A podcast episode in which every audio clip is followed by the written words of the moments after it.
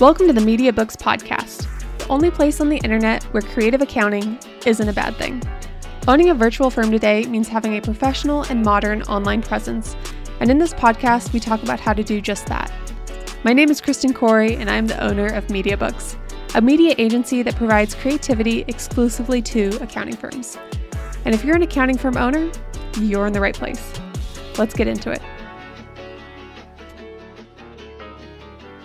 Hello, everyone. Welcome to the first episode of the MediaBooks podcast.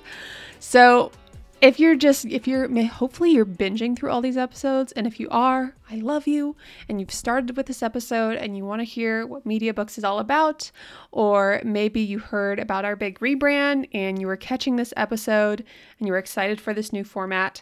This first episode, I'm just going to talk a little bit about why the rebrand. And in the upcoming episodes, I'm also going to be talking about specifically why we decided to kind of rearrange our podcast in this way. So if you're new here, um, again, welcome. We used to have a podcast where we would post episodes every Wednesday.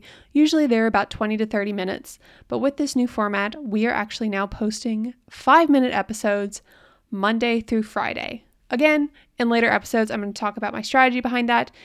In this episode, I'm going to kind of talk about the rebrand, get that out of the way. You may have questions. You may be wondering if rebrand is right for you. Really, I hope to kind of answer that today. So, first of all, why did we rebrand? Really, it came down to three reasons. Um, the first reason is back in the day, content marketing used to be very much about, you know, create a graphic, maybe on Canva, maybe post a photo of yourself and you were kind of good. If you posted every day, there were strategies like that, posting photos of yourself, um, but there wasn't, it wasn't as easily accessible to everyone. Today, the the sort of bar for being on social media is that you just have to at least know how to use Canva. Everyone is able to post really great graphics. Everyone is able to write a blog post. And so you need to do a lot more in order to stand out. And so we while we do still provide content marketing as sort of just like a base level we also wanted to sort of level up our brand and meet our clients where they were at um, because a lot of them right now are requiring podcast content and youtube content. And so that was one of the big reasons. Um, the second reason was when we built our brand we really wanted to be involved heavily in tech. And so technology technology is obviously important and that was a big influence in things like the colors and the fonts that we chose. Um, however, technology is sort of important for everyone. And if you find us online today, you probably are already really big on tech yourself. Um, and so tech is, it kind of wasn't it ha- not necessarily our focus it's sort of kind of expected today. Um, and, and we realize our focus isn't necessarily on you know crazy technology. In, fan- in fact we actually want to simplify it because we're communicating marketing to accountants. We want to be able to make things really easy for you guys to digest and be able to um, handle as you learn more and more marketing. And so technology isn't our focus accountants are our focus. And so we really wanted to redesign style wise with accountants in mind. And we see that in, in the fonts and, and in the colorography, which I'm sure we will go into in a later episode. But really, we wanted to make sure all elements around our marketing and our brand were focused on accountants. And then, third, uh, we really wanted to clarify our message. So, sometimes when people hire us or looking to hire a marketing firm, they are thinking, okay, I've outsourced my marketing. I don't need to touch it anymore. I'm just going to kind of get all these leads. And that's not really how it works.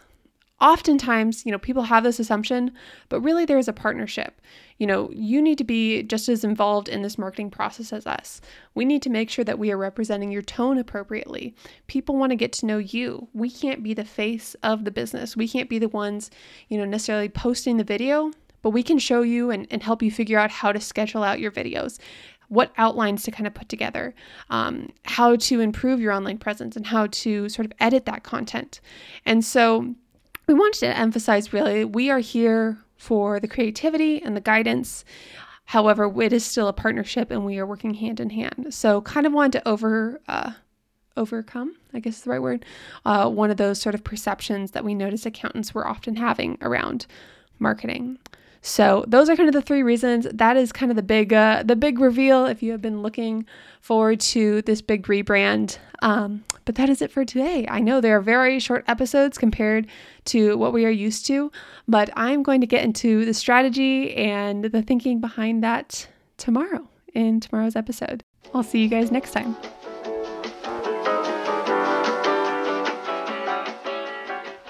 Okay, so I know now is the time where I'm supposed to tell you to go rate and subscribe, but this is episode one, so there's not really much to like rate.